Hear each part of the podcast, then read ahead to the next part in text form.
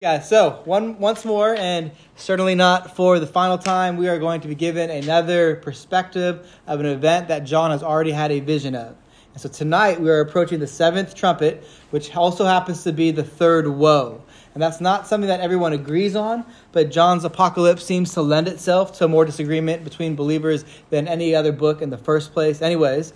And so we don't read anywhere in the text that this is the third woe, but I would suggest to you that it must be, considering that the fifth and sixth trumpets were the first two woes, and because uh, Revelation 8:13, which introduces the three woes, associates them with the final three trumpets, the trumpet blast. So it seems clear, really, that this third woe, um, which the problem with it, though, is that it lacks the details of the fifth and sixth trumpets of chapter 9, which tell of like all the demonic activity and the spiritual warfare that, uh, that takes place, and even the physical ramifications that come about that. Those things are missing by and large from this third woe, but it still clearly has to be the third woe. So the seventh trumpet uh, is concerning the, the parousia, which certainly could be described as a woe for those who are the enemies of Christ for those who don't worship the Lord Jesus, for those who must answer for their own debt of sin. And John has already seen a vision of this event with the seventh seal. And we'll see another vision of this event with the seventh bowl. And then we'll get into greater details of the wrath of God and the vindication of his people when we get to the last or the latter chapters of Revelation. But in the seventh seal, the vision was met with silence in heaven. I don't know if you remember that. But here now in the seventh trumpet, as we'll see, there's going to be singing in heaven. There's, uh, there's, there's loud noises being expressed. So it's the same, per, same event that he's seeing, but now from a different perspective. And so what John is doing is he is being giving these sequential visions that aren't describing events sequentially, but are describing events that are taking place throughout the whole time period between Jesus' first and second coming. Uh, this time period known as the Great Tribulation or the Millennium or the, the Church Age. It's been called many things. And then they are building up to the events that are described in the seventh seal, seventh trumpet, and seventh bowl, which we'll get to in a few chapters. And in that, we are given way, um, these events here in the seventh trumpet and the other seventh uh, judgment sequences, they are giving way to the victory and to the eternal blessedness that Christ Jesus purchased for his and he earned for his people, his bride, the church. So let's read the text and we'll pray. We're going to begin at verse 15 and we'll read to the end of chapter 11. The word of God says, Then the seventh angel blew his trumpet, and there were loud voices in heaven, saying, The kingdom of the world has become the kingdom of our Lord and of his Christ, and he shall reign forever and ever. And the twenty four elders who sit on their thrones before God fell on their faces and worshipped God, saying, We give thanks to you, Lord God Almighty, who is and who was, for you have taken your great power, and you have begun to reign. The nations raged, but your wrath came and the time for the dead to be judged, and for rewarding your servants, the prophets and the saints, and those who fear your name, both small and great, and for destroying the destroyers of the earth. Then God's temple in heaven was opened, and the ark of his covenant was seen within his temple. There were flashes of lightning, rumblings, peals of thunder, an earthquake, and heavy hail. That ends the reading of God's holy, inspired, and sufficient word. Let's pray. Father in heaven, we do thank you for time that you have given to us this evening to spend in your word and Holy Spirit. We pray for understanding, that you would help us to have clear thoughts about uh, this vision that John was given, and that it would be an encouragement to us, that you would convict us in it, Lord, and that you would cause your will to be done in our lives through the time that we get to spend in this means of grace together this, this night. In Jesus' name we pray. Amen. All right. So, again, instead of silence in heaven, which we read about in chapter 8, verse 1, like we saw at the opening of the seventh seal, we have with this seventh trumpet loud voices in heaven. Uh, better translated really as great voices in heaven, which then alludes to the amount of being saying it. It's a great multitude of redeemed men and women that are saying these phrases or these songs or these hymns that are contained here in this last verses in chapter 11. And potentially angels are involved as well. Uh, we see them crying out in worship in Revelation 5.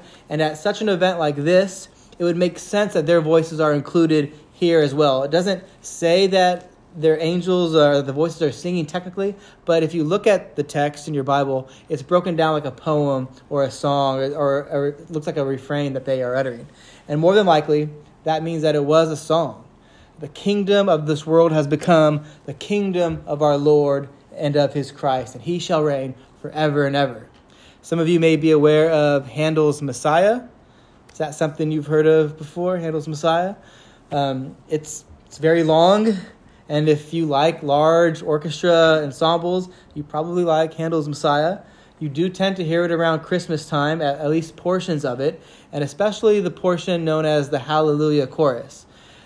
Um, not that it's an explicitly Christmas performance, but it's somewhat like of an American tradition to have it performed during this time of year that we're actually in. I've already heard it uh, once already. And probably the best known section of the piece is what I mentioned just a moment ago that Hallelujah chorus. And in that section, bless you, Mia.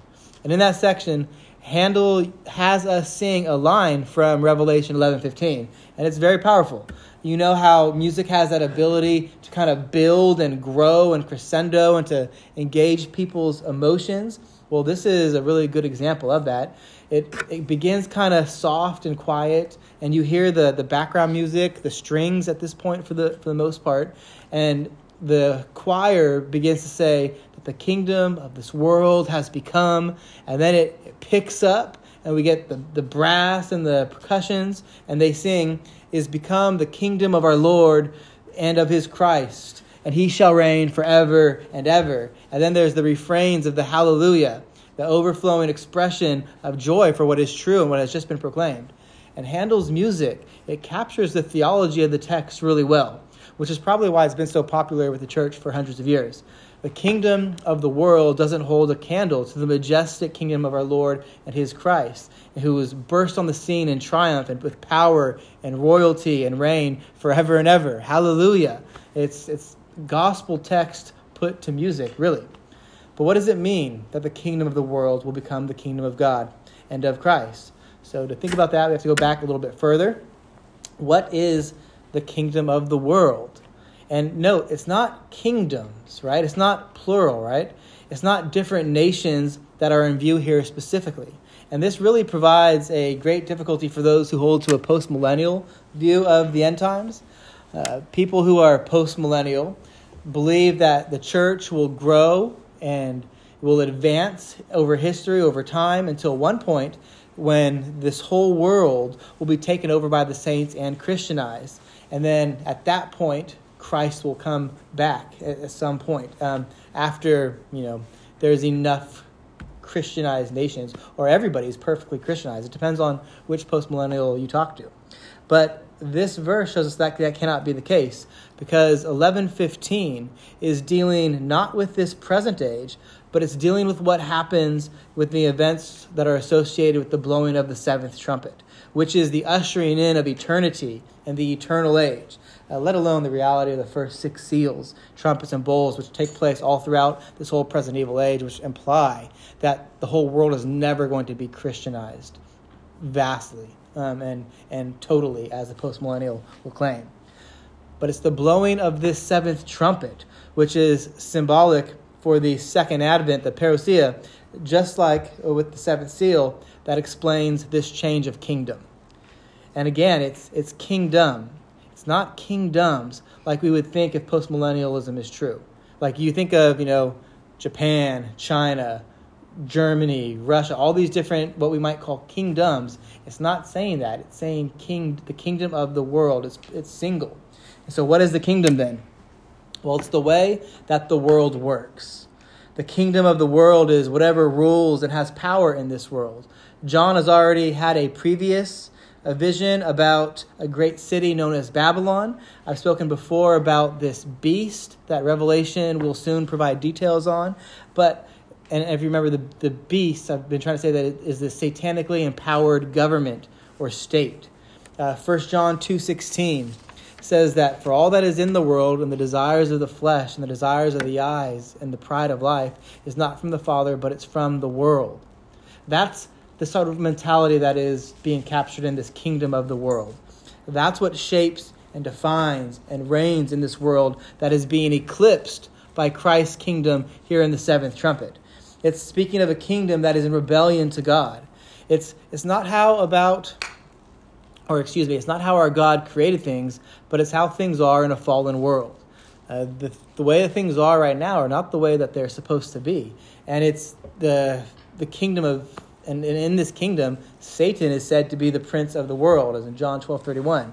But the good news of verse 15, this encouraging message, is that one day the fall will be completely reversed, and those who overcome in Christ, they will dwell with God in eternity forever, which is simply another way of saying the kingdom of this world will become the kingdom of God and of his Christ.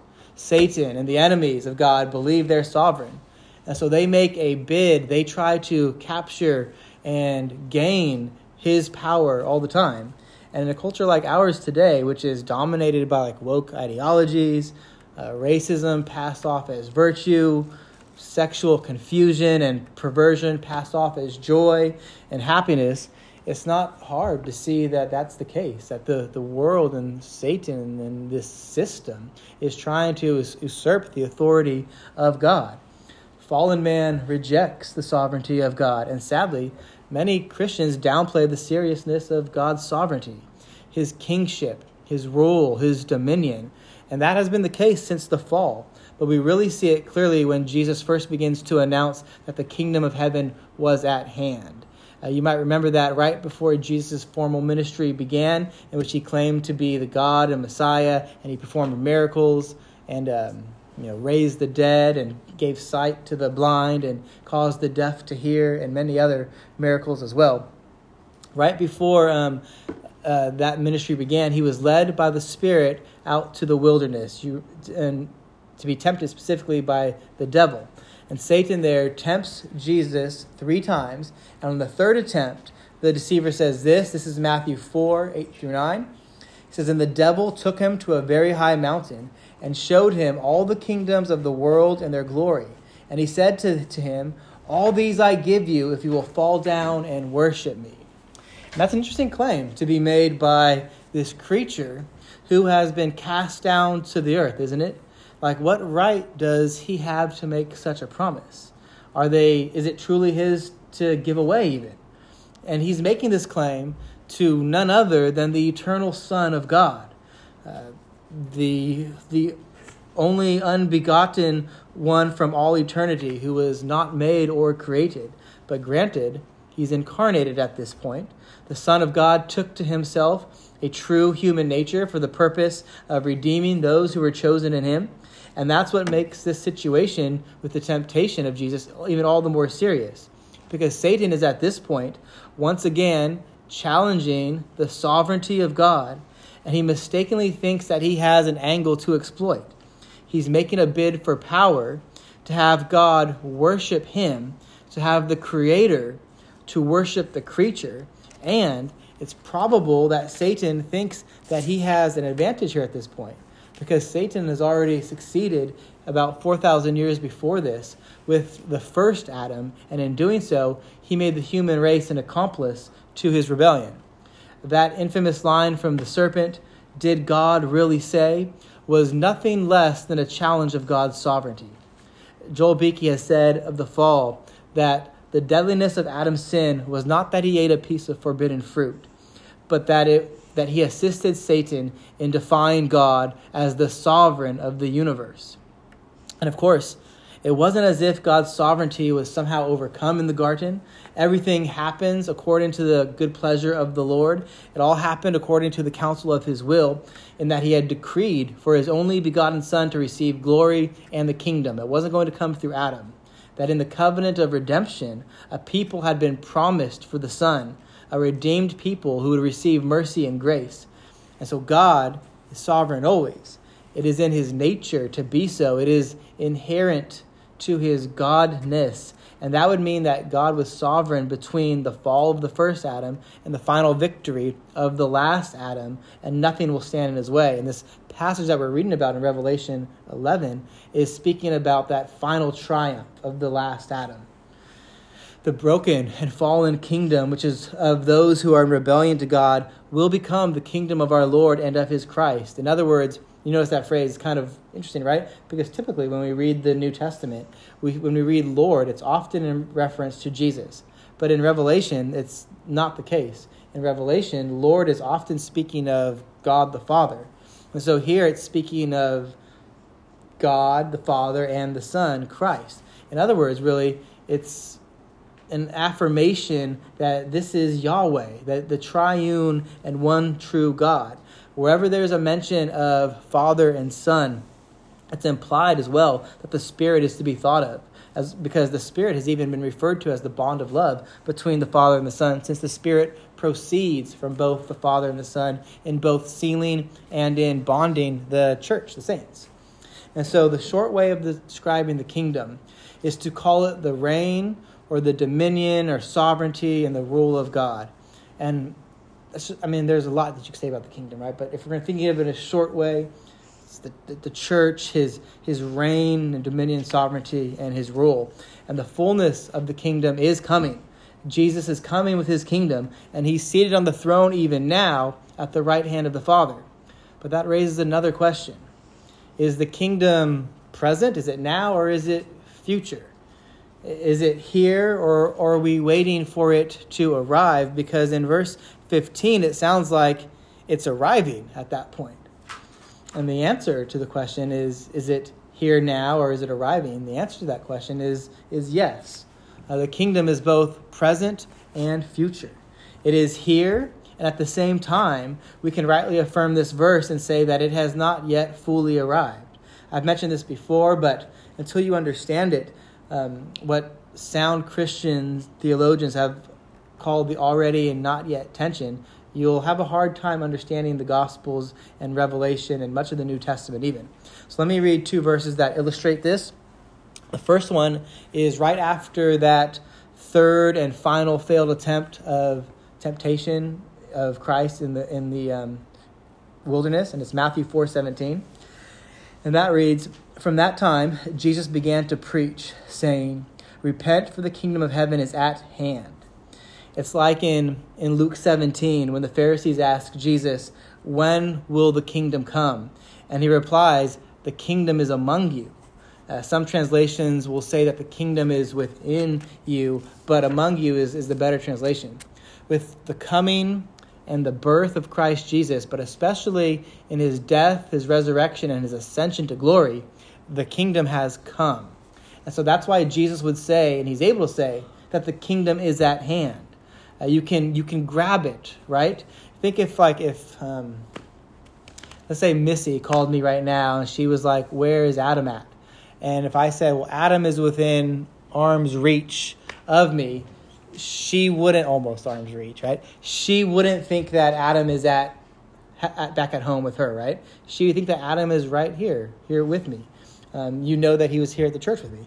So for the kingdom of heaven to be at hand means that Jesus was saying that since he was there, the kingdom of heaven had come, the kingdom of God had come. But here's the second verse very familiar to you probably. We had a few sermons on this topic recently in our um, second Lord's Day service, but it's Matthew 6:10. It's the Lord's prayer. It's that prayer that he instructs Christians to preach as a rule and a um, and as a and also just to pray the prayer itself as well. But that prayer begins, and part of the beginning is "Your kingdom come, and Your will be done on earth as it is in heaven." So, in another sense, then we might think, you know, Jesus, in one hand, taught the kingdom of heaven was at hand, it was there, it was now, but then also he told us to pray that our king, that his kingdom would come, not yet arrived. So we pray for it to come and to break in and fully hit the scene. But also, it's here already. But it's not yet complete. Or if we said say it differently, the kingdom has been inaugurated in which we would see that in the birth of Christ and especially in his resurrection and ascension. And then the kingdom will be consummated when Christ comes again in his final victory over his enemies and the complete salvation of his people.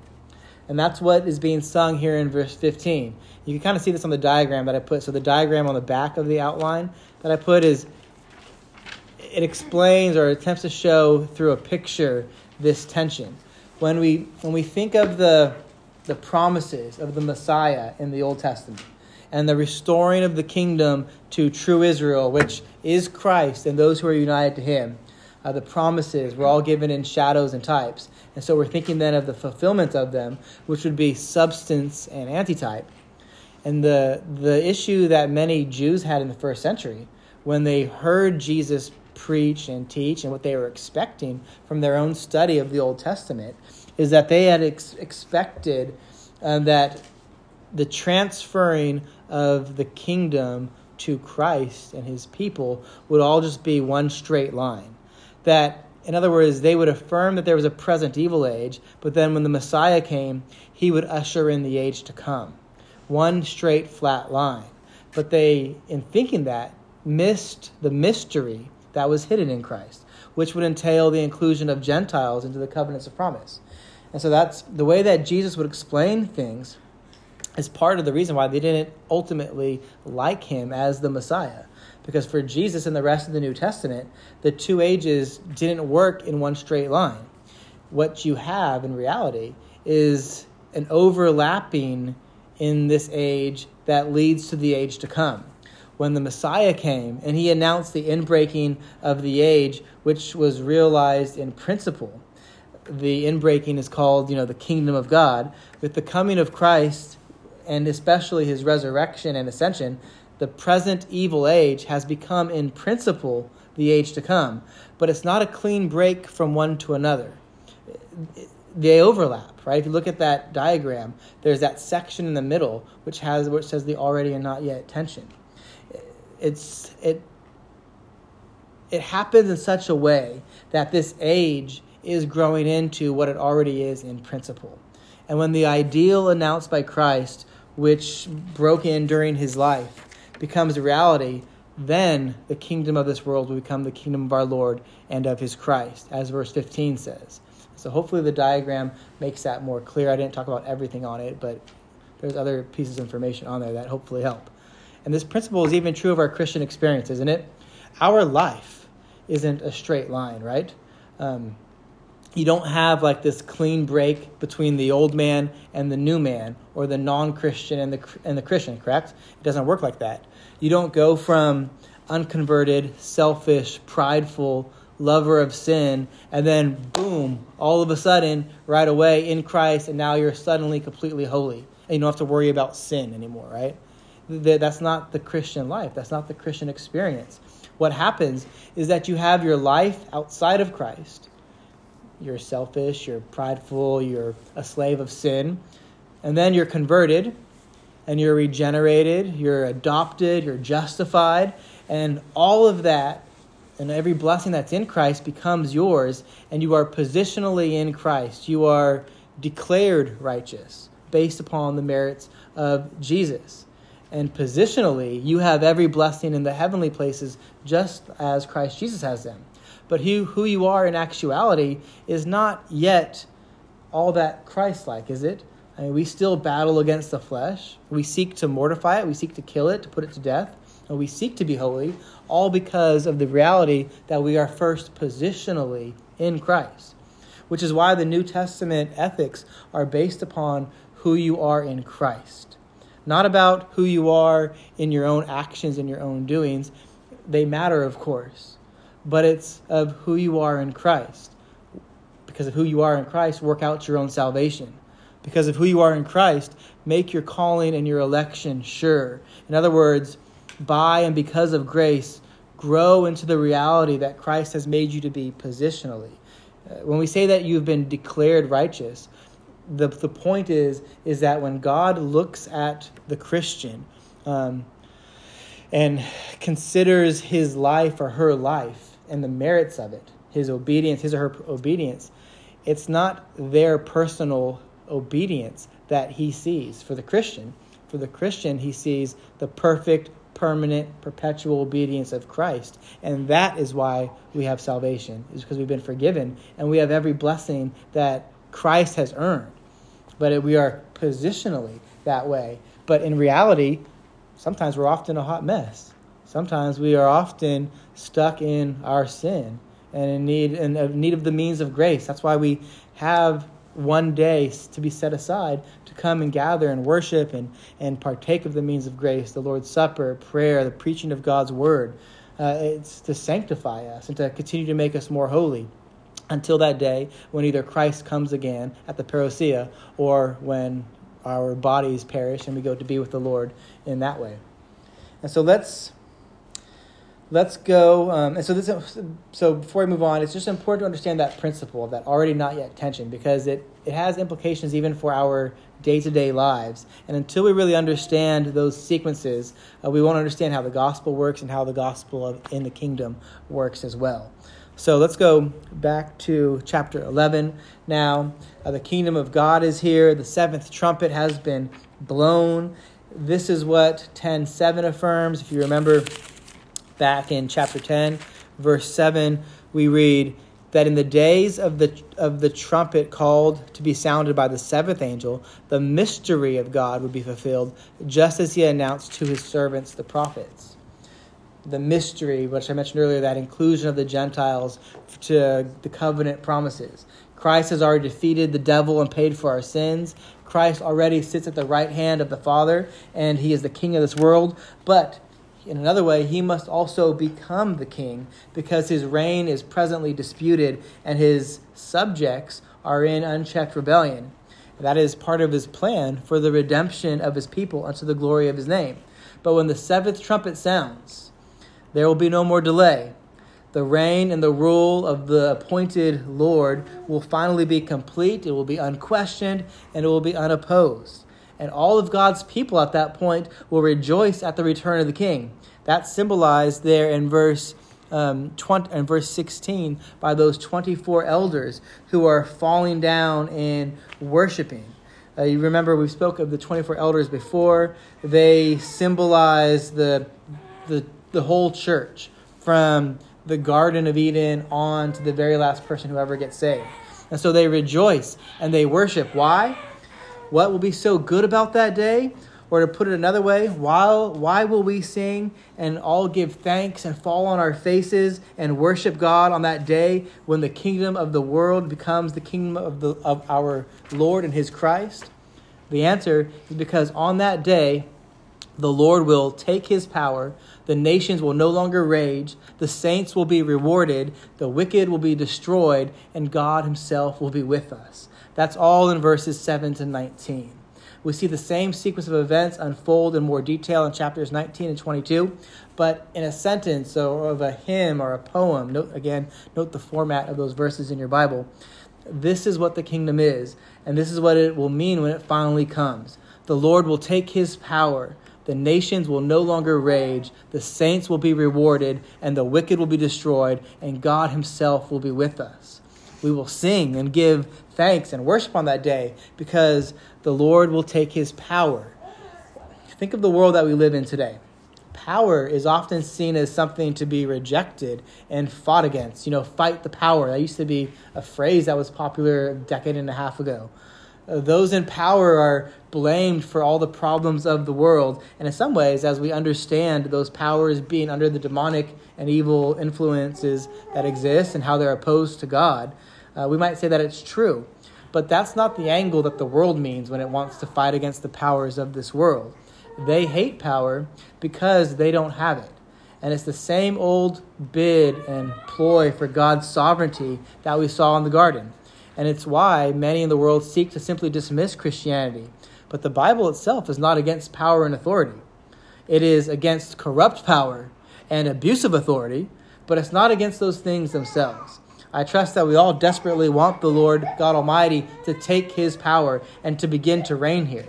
That's why, you know, at the end of 1 Corinthians, they, Paul writes, Maranatha, Lord, come quickly because it's his desire for the Lord to take his power and to, to reign and to have God's presence always here with his people. In Revelation 1 4, 1 8, and 4 8, God describes himself as the one who is, and who was, and who is to come. But did you notice how that phrase was a little bit different here in verse 17? In verse 17, we read, who is and who was that last part of the triad is missing. And that's interesting, right? There is no who is to come. And why? because this vision is giving us a past tense look at the event. Because in 11:16, he has come. That's what this is about. The seventh trumpet is about the coming of the Lord Jesus. He has begun to reign. The future has become the present. Uh, on that day, the Lord will have taken his great power. And you know what that means as well, right? That it's a sure thing. This day is coming, friends. And you can only be ready in Christ. So, are you ready? Because look, look what it goes on to say the nations raged. Verse 18. But your wrath came. Whose wrath, you guys? Whose wrath is it that comes? It's God, but more specifically, it's Jesus' wrath. Uh, those who want to say that Jesus is all about love and, and giving people this opportunity to, to love him back, they're, and they don't consider his wrath, are only giving themselves part of the picture of who Christ is. It's his wrath that comes. This is an allusion to Psalm 2. Psalm 2 prophesied um, this. It says, Why do the nations rage and the peoples plot in vain? The kings of the earth set themselves, and the rulers take counsel together against the Lord and against his anointed. So, his Christ, right? God and Christ, Father and Son, saying, Let us burn their bonds apart and cast away their cords from us. And then Psalm 2 goes on to say that the one enthroned in heaven laughs and he keeps them in derision. Again, friends, God is the one who is sovereign. No matter how it is that people in this world, no matter how it is that even Satan would like to try to usurp God's sovereignty, he is the one who remains sovereign throughout the whole time. Things may look like Christ is not winning only if we are looking through the eyes of the flesh, because eyes illuminated by the Spirit will not let the Christ, will not let us refuse to see that Christ is keeping his enemies in this state to mock them, uh, derision. And so the Lord is getting the last laugh. The nations raged, and his wrath has come. Now, I understand it's probably a little hard for us to understand how good this news is because of the freedom that we experience here as Americans living in the, the 21st century. Um, the freedom that we experience is pretty unique. Uh, then that freedom and the blessing has led even many Christians to be lax in their pursuit of the Lord, neglecting the Lord's day in many ways and the means of grace available to us, even.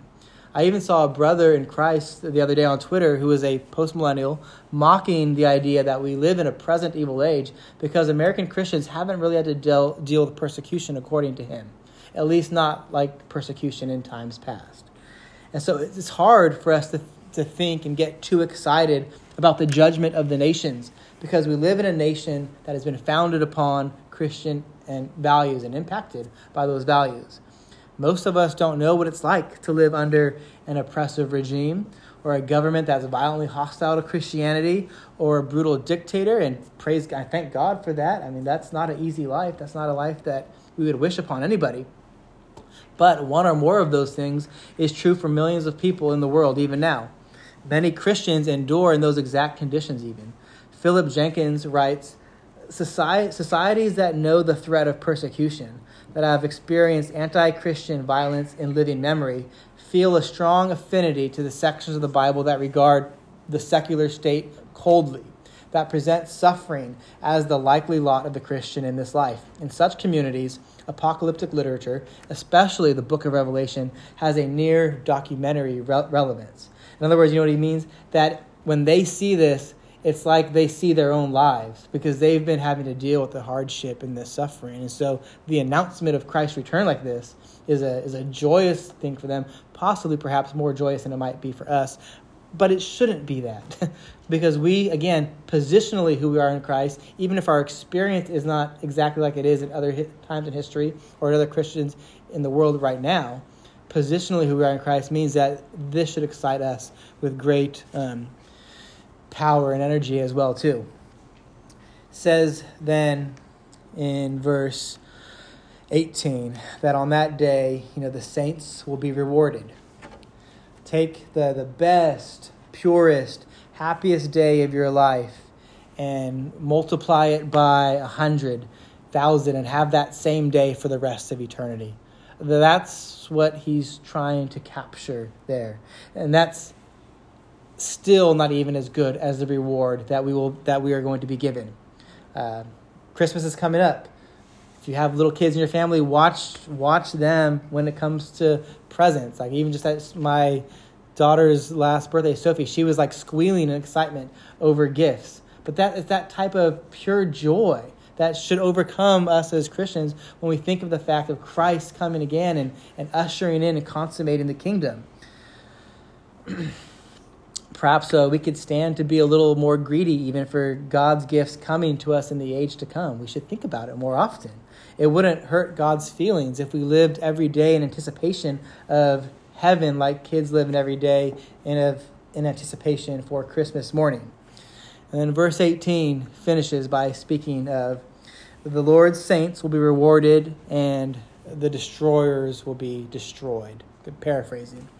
Those phrases and titles for believers that are used all in that verse, they're used again in 1824 to 1905 as well. And it's just a way of describing all of those who are united to Christ. And what that means is that the lex talionis is still true the, the law, an eye for an eye and a tooth for a tooth, is still the law for those who don't know Christ. God is still a God of justice. He still demands an eye for an eye and a tooth for a tooth. And so he will destroy those who are destroyers of the earth. It's not like some green movement here or anything like that. He's, he's speaking of those who pollute the earth with their sin. And don't think that Christians aren't doing that either. We do, and we should repent when we do but our reward that we will get, it's based on what Christ has done for us. Because the Son was crushed for us, so that we wouldn't bear the wrath of God. The Son took that on himself, that we might have everlasting life. And then we thank the Lord God Almighty for this great mercy to us in Christ. That whole sim or that hymn, that psalm is all a section on giving thanks to the Lord God.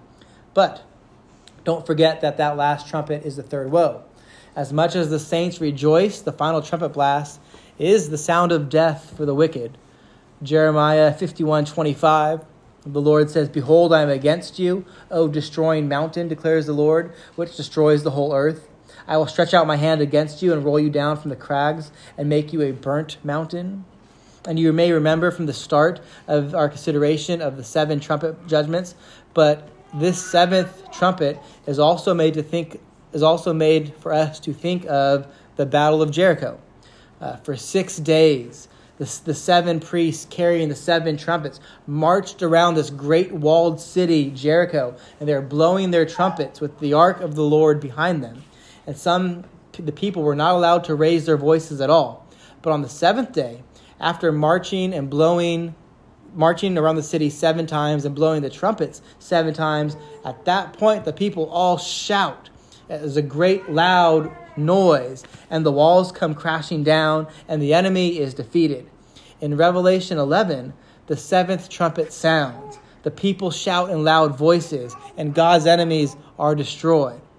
Verse 19, it's just like it's just the heavenly temple spoken of now. There's no such thing as the Gentile court any longer, which we talked about last week.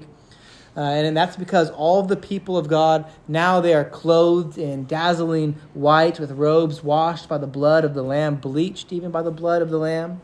The ark of the covenant is there again making us think of the victory at jericho but especially symbolizing the reality that the people of god are now fully in the presence of god. That's what glory is about. That's that's what heaven is about. Being in the presence and living in the presence of god that's what the church gathered here in this already not yet tension is a foretaste of, even. It's why every time the church gathers, our local assemblies, being a, a localized expression of the church as a whole, is why we should make every effort to be with it. You know, what does this say about people who, who view gathering with the church like a to do list, like just something to check off a box, or for those who miss it easily without conviction? Lord, grant us repentance and conform us to Christ in this. We will sing and give thanks and fall on our faces and worship God on that day because the kingdom of this world has become the kingdom of our Lord and his Christ. Because on that day, the Lord will take his power, the nations will no longer rage, the saints will be rewarded, the wicked destroyed, and God himself will be with us. Chapter 11 brings to a close the long vision that began in chapter 4. The beginning of chapter 4 if you remember, John saw a door standing open in heaven, like a, a trumpet speaking to him. And he saw God on the throne with lightning, rumblings, and peals of thunder. Same thing that we read at, verse, at the end of verse 19. And the Lamb who was slain was there as well. And the Lamb took the scroll and he opened it, its seals one by one. And when the last seal was broken, John saw seven angels with seven trumpets that will, and they were all sounded one by one. And with the sounding of the last trumpet, John again sees a door opened in heaven, and there are once again flashes of lightning and rumblings and peals of thunders, but also a couple other things. But this telling us that this long vision has come to an end. It's going to lead now to a different set of visions in chapter 12 that will begin then, which is a. I almost wish we were having a sermon next week because it's a good Christmas type of story as well, because it talks about the coming of Christ in his first coming. But we'll get to that then. We've seen before how lightning, rumblings of thunder, and that those things are signs of God's presence, like Israel saw at Sinai. They symbolize the presence of God, which is why they surround him who sits on the throne. And that's why the seven seals ended with lightning, rumbling, and thunder, and why the seven trumpets do as well.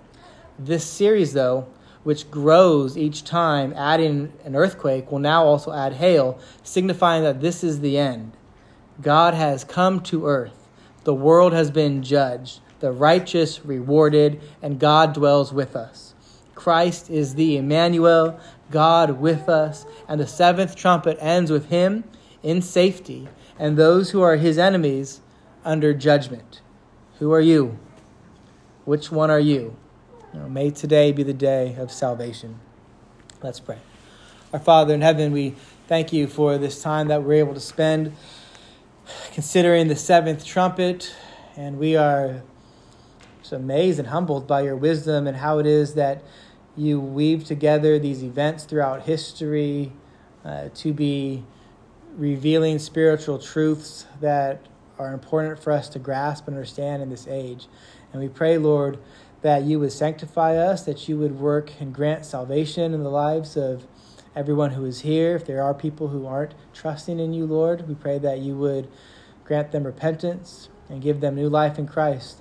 And help us, Lord, to put um, sin to death, all for your glory's sake. Re- remind us of who we are positionally in Christ, and let that be strength to us that we might pursue a greater holiness and enjoy the blessings that you give us here and now. Looking forward to the greater blessing of eternity with you where we will be made fully whole and getting to be in your presence with you every day. Let us anticipate that with more joy and with a greater fervence already, Lord.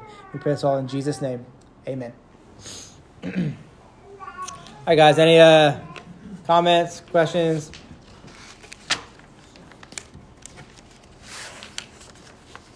Good? Okay.